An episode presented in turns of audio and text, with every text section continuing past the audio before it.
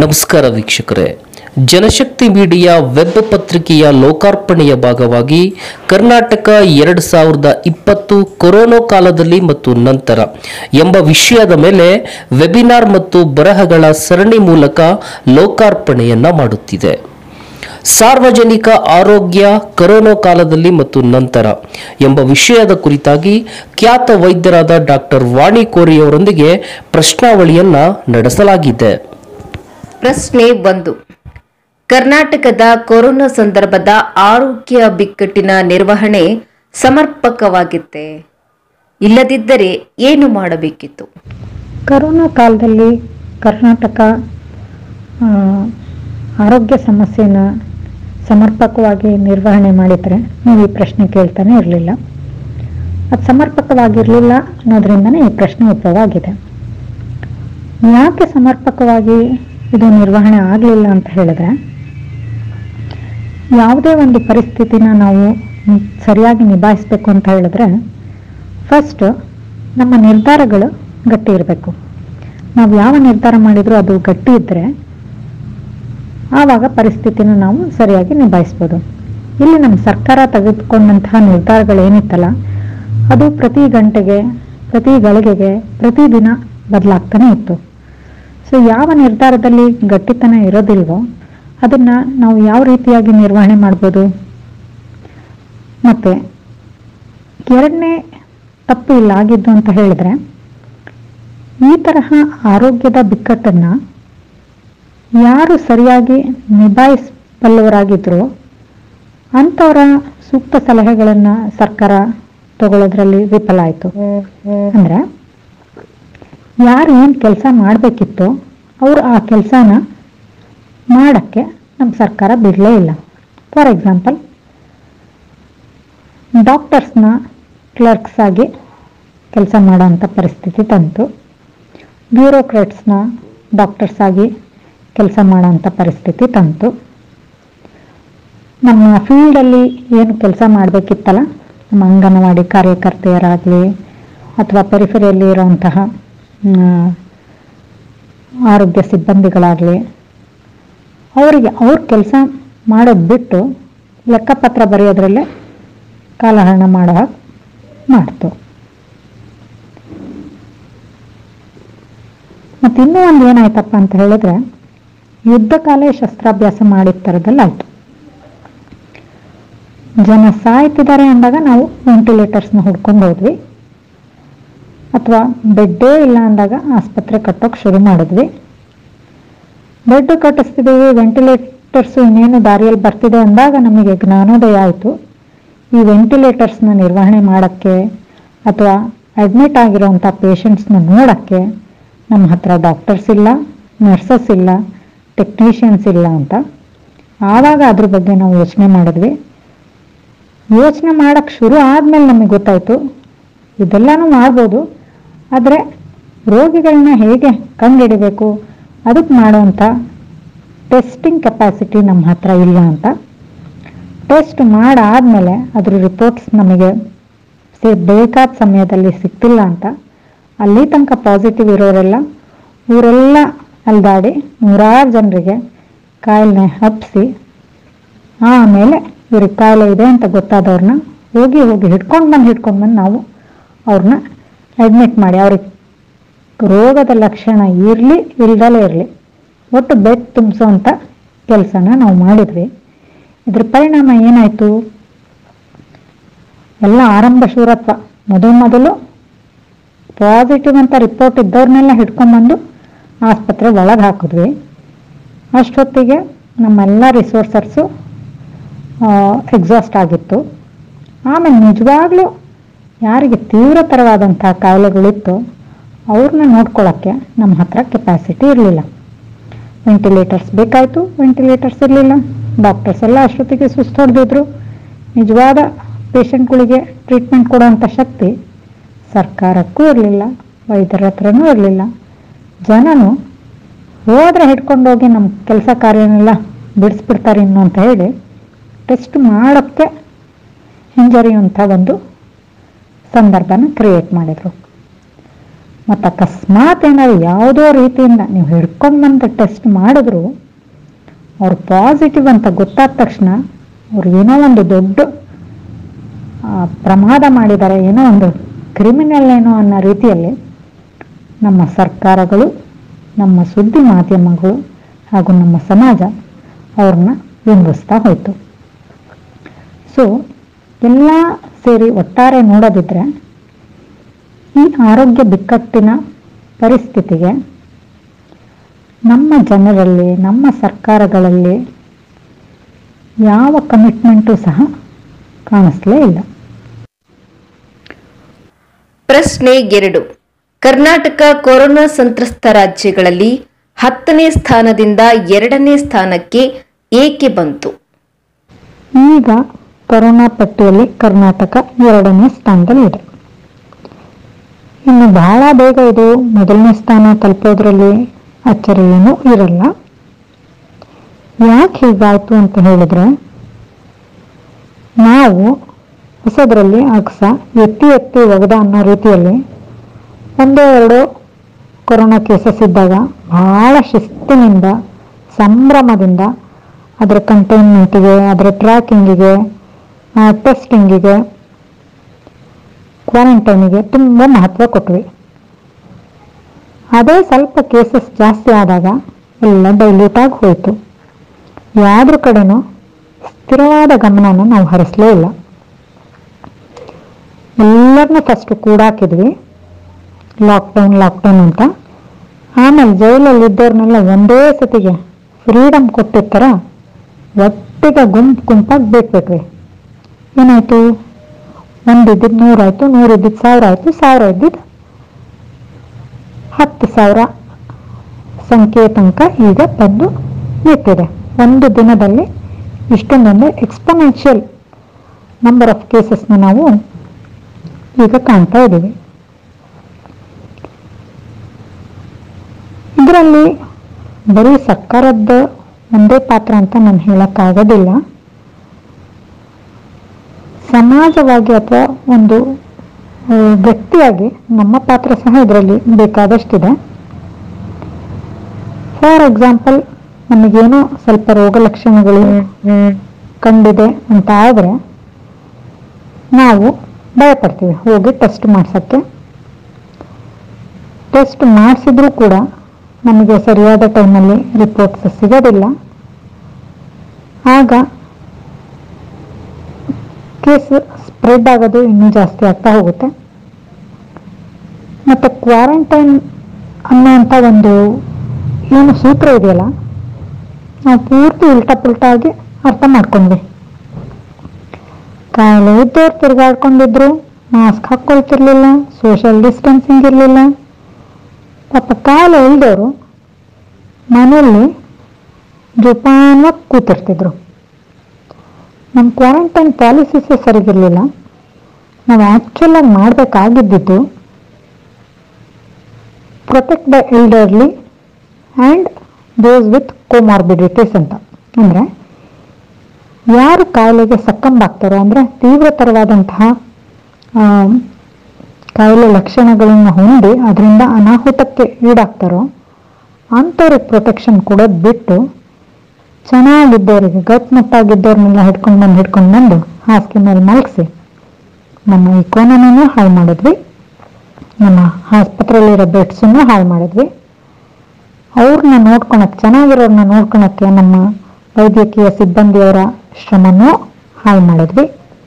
ಅದಕ್ಕಾಗಿ ಲಕ್ಷಾಂತರ ರೂಪಾಯಿಗಳನ್ನ ಖರ್ಚು ಮಾಡಿ ದುಡ್ಡನ್ನು ಹಾಳು ಮಾಡಿದ್ವಿ. ಎಲ್ಲ ಹಾಳೆ ಆಗ್ತಿರುವಾಗ ನ್ಯಾಚುರಲಿ ನಾವು ಕರೋನಾ ಪಟ್ಟಿಯಲ್ಲಿ ಬೇಗ ಬೇಗ ಮೇಲಕ್ಕೇರಿ ಎರಡರಲ್ಲಿ ಎರಡರಲ್ಲಿದ್ದೀವಿ ಇನ್ನು ಬಹಳ ಬೇಗ ನಂಬರ್ ಒನ್ ಆಗ್ತೀವಿ. ಪ್ರಶ್ನೆ ಮೂರು. ಕೊರೋನಾ ಆರೋಗ್ಯ ಬಿಕ್ಕಟ್ಟಿಗೆ ಪ್ರತಿಕ್ರಿಯೆಯಾಗಿ ಖಾಸಗಿ ಆರೋಗ್ಯ ವ್ಯವಸ್ಥೆಯ ಪಾತ್ರ ಏನಿತ್ತು?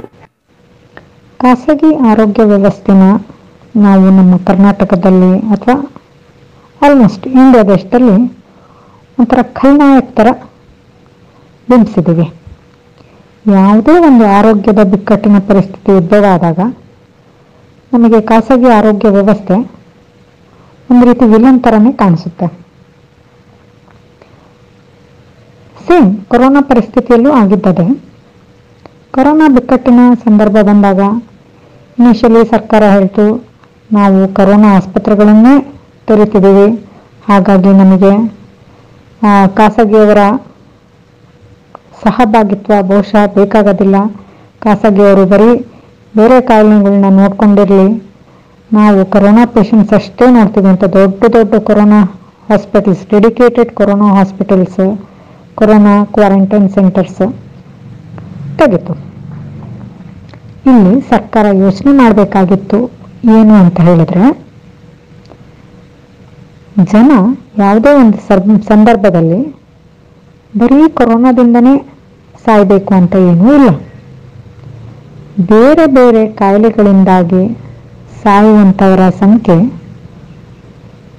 ಪ್ರತಿದಿನನೂ ಇದ್ದೇ ಇತ್ತು. ಅದರ ಬಗ್ಗೆ ಗಮನ ಕೊಡದಲೆ ಬರೀ ಕೊರೋನಾ ಕೊರೋನಾ ಅನ್ನುವಂಥ ಒಂದು ಕೊರೋನಾ ಭೂತನ ತಲೆಯಲ್ಲಿಟ್ಕೊಂಡು ಸರ್ಕಾರ ಯಾವಾಗ ಪರಿಸ್ಥಿತಿನ ನಿಭಾಯಿಸಕ್ಕೆ ಹೋಯ್ತೋ ಆವಾಗ ಜನಸಾಮಾನ್ಯರು ತನ್ನ ಬೇರೆ ಕಾಯಿಲೆಗಳಿಗೆ ಬೀದಿ ಮೇಲೆ ನಿಲ್ಲುವಂಥ ಪರಿಸ್ಥಿತಿ ಬಂತು. ಅಂಥ ಸಂದರ್ಭದಲ್ಲಿ ಜನ ಅನಿವಾರ್ಯವಾಗಿ ಖಾಸಗಿಗಳತ್ತ ಮುಖ ಮಾಡಿದ್ರು.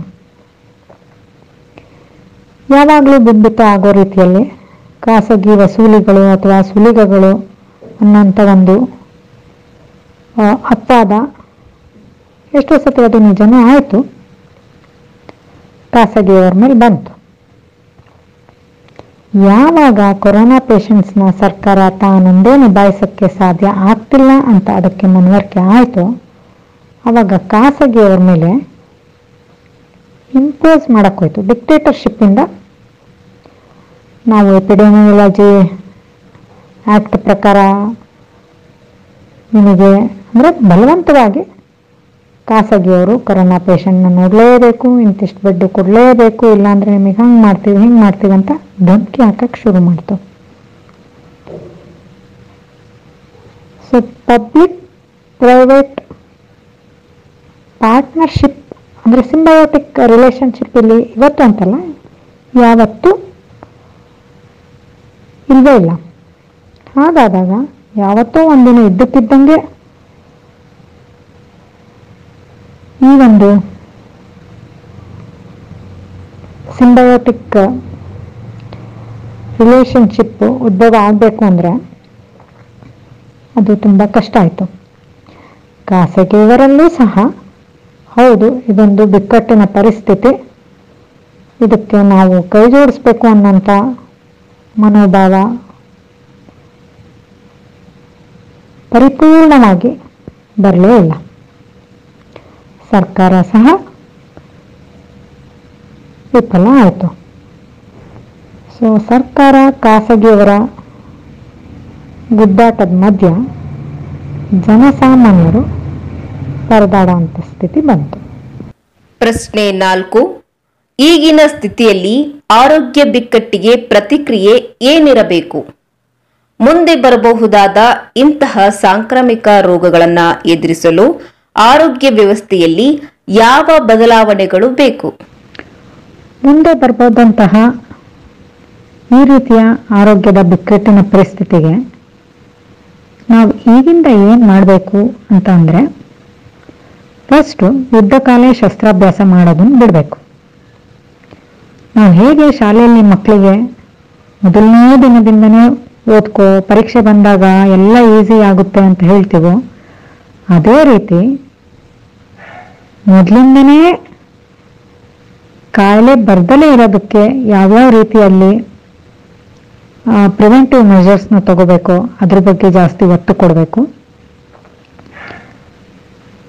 ಅದಕ್ಕೆ ಏನು ಮಾಡಬೇಕು?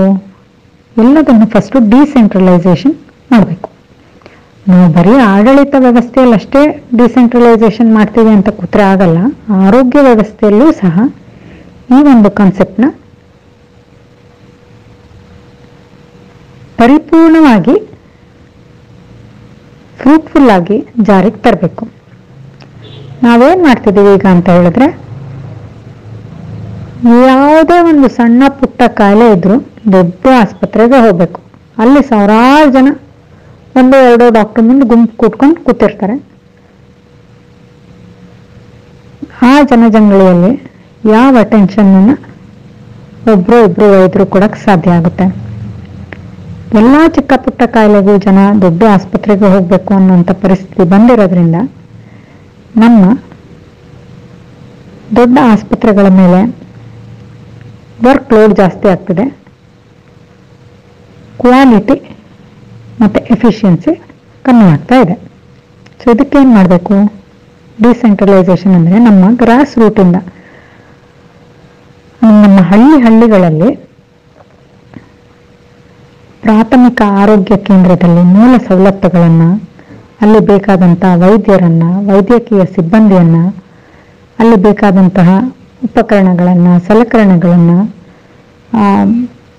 ಟೆಸ್ಟಿಂಗ್ ವಿಧಾನಗಳನ್ನು ಮಾತ್ರೆಗಳನ್ನು ಅಥವಾ ಅಲ್ಲಿ ಎಕ್ಸ್ಪರ್ಟೈಸನ್ನು ನಾವು ಜಾಸ್ತಿ ಮಾಡಬೇಕು. ಬರೀ ವೆಲ್ನೆಸ್ ಕ್ಲಿನಿಕ್ ಮಾಡ್ತೀವಿ ಅಂತ ನಾವು ಬಜೆಟಲ್ಲಿ ಘೋಷಣೆ ಮಾಡಿದ್ರೆ ಸಾಕಾಗಲ್ಲ. ವೆಲ್ನೆಸ್ ಕ್ಲಿನಿಕ್ಸ್ನ ಪ್ರತಿಯೊಂದು ಹಂತದಲ್ಲಿ ಅಂದರೆ ಹಳ್ಳಿ ಹಳ್ಳಿಗಳಲ್ಲಿ ಪ್ರಾರಂಭ ಮಾಡಬೇಕು. ಕಾಯಿಲೆ ಬಂದಾಗಷ್ಟೇ ಆಸ್ಪತ್ರೆಗೆ ಹೋಗ್ತೀವಿ. ಅದು ಕಾಯಿಲೆ ತೀರ ಉಲ್ಬಣ ಆದಾಗ ಡಾಕ್ಟರ್ ಹೆಲ್ಪ್ ಪಡ್ಕೊತೀವಿ ಅನ್ನೋಂಥ ಮನೋಭಾವನೆಯಿಂದ ನಮ್ಮ ಜನರನ್ನ ಹೊರಗೆ ತರೋಂಥ ಪ್ರಯತ್ನ ಫಸ್ಟ್ ಆಗಬೇಕು ಅದು ಪ್ರತಿ ಹಳ್ಳಿ ಹಳ್ಳಿಗಳಲ್ಲೂ ಸಹ ಆಗಬೇಕು. ಹಳ್ಳಿಗಳಲ್ಲಿ ಯಾವಾಗ ಜನರಿಗೆ ನಾವು ಆರೋಗ್ಯದ ಅರಿವು ಮೂಡಿಸಿ, ಆರೋಗ್ಯದ ಬಗ್ಗೆ ಕಾಳಜಿ ಬರೋ ಹಾಗೆ ಮಾಡಿ, ಹಳ್ಳಿಗಳಲ್ಲಿ ಅಥವಾ ಅವರವರ ಮನೆ ಸುತ್ತಮುತ್ತದಲ್ಲಿ ನಾವು ಅವರಿಗೆ ಬೇಕಾದಂತಹ ಆರೋಗ್ಯದ ವ್ಯವಸ್ಥೆಗಳನ್ನ ಕೊಡ್ತೀವೋ, ಆವಾಗ ಒಂದೇ ಆಸ್ಪತ್ರೆಯಲ್ಲಿ, ದೊಡ್ಡ ಆಸ್ಪತ್ರೆಯಲ್ಲಿ ಆಗುವಂತಹ ಲೋಡನ್ನು ಕಮ್ಮಿ ಮಾಡ್ಬೋದು. ಇದನ್ನ ಮಾಡಕ್ಕೆ ಏನು ಮಾಡ್ಬೇಕು ನಾವು? First and foremost health budget ಜಾಸ್ತಿ ಮಾಡಬೇಕು. ಒಂದು ರೂಪಾಯಲ್ಲೇ ಈ ಐವತ್ತು ಪೈಸಾದಲ್ಲಿ ಇದನ್ನ ಮಾಡ್ತೀನಿ ಇನ್ನು ಹತ್ತು ಪೈಸಾ ನನಗೆ ಕೊಡ್ತೀನಿ ಇನ್ನು ಹತ್ತು ಪೈಸಾ ಅವ್ರಿಗೆ ಕೊಡ್ತೀವಿ ಇನ್ನು ಐದು ಪೈಸಾ ಇವ್ರಿಗೆ ಕೊಡ್ತೀವಿ ಅಂತ ಎಲ್ಲ ಇಟ್ಕೊಂಡು ಟೂ ತೌಸಂಡ್ ಕ್ರೋರ್ ರುಪೀಸ್ ಇರೋವಂಥ ಇಡೀ ದೇಶಕ್ಕೆ ಎಕ್ಸ್ಟ್ರಾ ಬಡ್ಜೆಟ್ ಅಂತ ರಿಲೀಸ್ ಮಾಡಿದ್ರೆ ಪ್ರತಿ ಒಂದು ಸ್ಟೇಟಿಗೆ ಅದು ಪಾಯಿಂಟ್ ಜೀರೋ ಸೆವೆನ್ ಫೈವ್ ಅದು ಲೆಕ್ಕ ಹಾಕೋಕ್ಕೂ ಆಗಲ್ಲ, ಎಷ್ಟು ಪೈಸೆ ಬರುತ್ತೆ ಒಬ್ಬರಿಗೆ ಅಂತ. ಈ ಥರದ್ದು ಒಂದು ಬಡ್ಜೆಟ್ ಇಟ್ಕೊಂಡು ನಾವು ಯುದ್ಧ ಕಾಲೇ ಶಸ್ತ್ರಾಭ್ಯಾಸ ಮಾಡಿದ್ರೆ ಇದರಿಂದ ಯಾವ ಪ್ರಯೋಜನವೂ ಆಗೋದಿಲ್ಲ. ಮತ್ತು ಏರೋಪ್ಲೇನ್ ಅಂತ ನಿಲ್ಲಿಸಿದ್ರೆ ಪೈಲಟ್ಸ್ ಬೇಕು. ಕೆಳಗಡೆ ಇರೋಂಥ ಗ್ರೌಂಡ್ ಸ್ಟಾಫ್ ಬೇಕು ನಮಗೆ. ಸೊ ಲಾಸ್ಟ್ ಮಿನಿಟಿಗೆ ಹೋಗಿ ವೆಂಟಿಲೇಟರ್ಸ್ ತರ್ತೀವಿ. ಹತ್ತು ಸಾವಿರದ ನೂರು ಬೆಡ್ ಇರೋ ಅಂಥದ್ದೊಂದು ದೊಡ್ಡ ಕೋವಿಡ್ ಕೇರ್ ಸೆಂಟರ್ ಮಾಡ್ತೀವಿ ಅಂತ ಹೇಳಿದ್ರೆ, ಇದೆಲ್ಲ ನಿಜವಾಗ್ಲೂ ಪ್ರಯೋಜನಕ್ಕೆ ಬರಲಿಲ್ಲದಂಥ ವಿಷಯಗಳು. So first and foremost health budget ಜಾಸ್ತಿ ಮಾಡಬೇಕು. ಹೆಲ್ತ್ ಇನ್ಫ್ರಾಸ್ಟ್ರಕ್ಚರ್ ಕ್ರಿಯೇಟ್ ಮಾಡಬೇಕು. ವೈದ್ಯರನ್ನ, ದಾದಿಯರನ್ನ, ವೈದ್ಯಕೀಯ ಸಿಬ್ಬಂದಿಯರನ್ನ ಮತ್ತು ಪ್ಯಾರಾಮೆಡಿಕಲ್ ಸ್ಟಾಫ್ಗಳನ್ನ ತಯಾರಿ ಮಾಡಬೇಕು. ಕಾಯಿಲೆ ಬಂದಾಗ ನಾವು ಡಾಕ್ಟ್ರನ್ನ ತಯಾರಿ ಮಾಡ್ತೀವಿ ಅಂತ ಹೇಳಿದ್ರೆ M B B S course ಆಗಲಿ ಅಥವಾ ಎಂ ಡಿ ಡಿ ಎಮ್ನ ನಾವು ಕಾಯಿಲೆ ಬಂದಿದ್ದ ಆರು ತಿಂಗಳಲ್ಲಿ ಟ್ರೈನಿಂಗ್ ಕೊಟ್ಟು ವೈದ್ಯರನ್ನು ಕ್ರಿಯೇಟ್ ಮಾಡೋಕ್ಕಾಗಲ್ಲ. ಸೊ ಈ ಥರದ ಫೋರ್ ಥಾಟ್ಸ್ ಯಾವುದೇ ಒಂದು ಪಾಲಿಸಿ ಮೇಕರಿಗಾಗಲಿ ಯಾವುದೇ ಒಂದು ಸರ್ಕಾರಕ್ಕಾಗಲಿ ಇರಬೇಕು. ಪ್ರಶ್ನೆ ಐದು. ಕರ್ನಾಟಕದ ಆರೋಗ್ಯ ವ್ಯವಸ್ಥೆ ಈಗ ಏನಿದೆ? ಕೊರೋನಾದಿಂದ ಪಾಠ ಕಲಿತು ಮುಂದೆ ಹೇಗಿರಬೇಕು? ಈ ರೀತಿಯಾದಂತಹ ಕೊರೋನಾ ಕೆಟ್ಟ ಕಾಲ ಮುಂದೆ ಯಾವತ್ತೂ ಎಲ್ಲೂ ಯಾರಿಗೂ ಬರಬಾರ್ದು ಅನ್ನೋಂಥ ಆಶಯನ ನಾವೆಲ್ಲ ಹೊಂದಿರೋಣ. ಒಂದು ವೇಳೆ ಮತ್ತೇನಾದರೂ ಈ ಥರ ಪರಿಸ್ಥಿತಿ ಮರುಕಳಿಸಿದರೆ, ಈ ಒಂದು ಹಾಹಾಕಾರದ ಅಥವಾ ಹತಾಶೆಯ ಪರಿಸ್ಥಿತಿಯಲ್ಲಿ ನಾವಿರೋದು ಬೇಡ ಅಂತ ಹಾರೈಸೋಣ. ಯಾವುದೇ ಒಂದು ಸಾಂಕ್ರಾಮಿಕ ಕಾಯಿಲೆಯ ಬಿಕ್ಕಟ್ಟಿಗೆ ನಾವು ಮುಂದೆ ಸಿಲುಕಿದ್ರೆ ಅದನ್ನು ಎದುರಿಸುವಂತಹ ಎಲ್ಲ ವ್ಯವಸ್ಥೆಗಳನ್ನು ಮೂಲ ಸೌಕರ್ಯಗಳನ್ನು ಮಾಡಿಟ್ಕೊಳ್ಳುವಂತಹ ಒಂದು ಪ್ರಜ್ಞೆನ ನಾವು ಇವಾಗಲಿಂದನೇ ಬೆಳೆಸ್ಕೊಳ್ಳೋಣ. ನಾವ್ಯಾರು ವಿಶ್ವಗುರುಗಳಾಗುವಂಥ ಹಂಬಲ ಇಟ್ಕೊಳೋದು ಬೇಡ. ಆದರೆ ಅರಿವೇ ಗುರು ಅನ್ನೋ ಒಂದು ಆ, ನಂಬಿಕೆನ ಇಟ್ಕೊಂಡು ಯಾರಿಗೆ ಈ ಸಾಂಕ್ರಾಮಿಕ ಕಾಯಿಲೆಗಳ ಬಗ್ಗೆ ಜಾಸ್ತಿ ಅರಿವಿರುತ್ತೋ ಅಂಥವರ ಹೆಲ್ಪ್ನ ಅಥವಾ ಅಂಥವರ ಸಲಹೆಗಳನ್ನು ಪಡೆದು ಒಂದು ಗಟ್ಟಿ ನಿರ್ಧಾರಗಳನ್ನು, ರೂಪುರೇಷೆಗಳನ್ನು ಅಥವಾ ಈ ರೀತಿಯ ಸಾಂಕ್ರಾಮಿಕ ರೋಗಗಳನ್ನು ತಡೆಗಟ್ಟುವಂತಹ ವಿಧಾನಗಳನ್ನು ಒಂದು ಯಶಸ್ವಿ ನಿರ್ಧಾರದ ಮೂಲಕ ನಾವು ಕಂಟ್ರೋಲ್ ಮಾಡುವಂತಹ ವ್ಯವಸ್ಥೆಯನ್ನು ರೂಪಿಸ್ಕೊಳ್ಳೋಣ.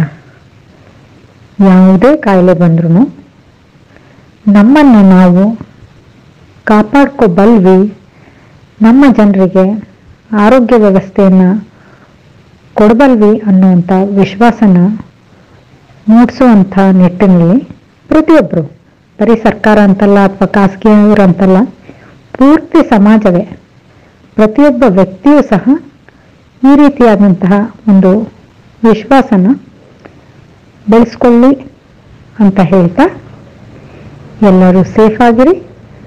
ನಿಮ್ಮ ನಿಮ್ಮ ಆರೋಗ್ಯನ ಕಾಪಾಡ್ಕೊಳ್ಳಿ. ವಿಡಿಯೋವನ್ನ ವೀಕ್ಷಿಸಿದ್ದಕ್ಕಾಗಿ ಧನ್ಯವಾದಗಳು. ಈ ವಿಡಿಯೋವನ್ನ ಇತರರಿಗೂ ಶೇರ್ ಮಾಡಿ ನಮ್ಮ ಚಾನಲ್ಗೆ ಸಬ್ಸ್ಕ್ರೈಬ್ ಆಗಿ. ಹಾಗೆ ನಿರಂತರ ಸುದ್ದಿಗಳಿಗಾಗಿ ಬೆಲ್ ಐಕಾನ್ ಅನ್ನು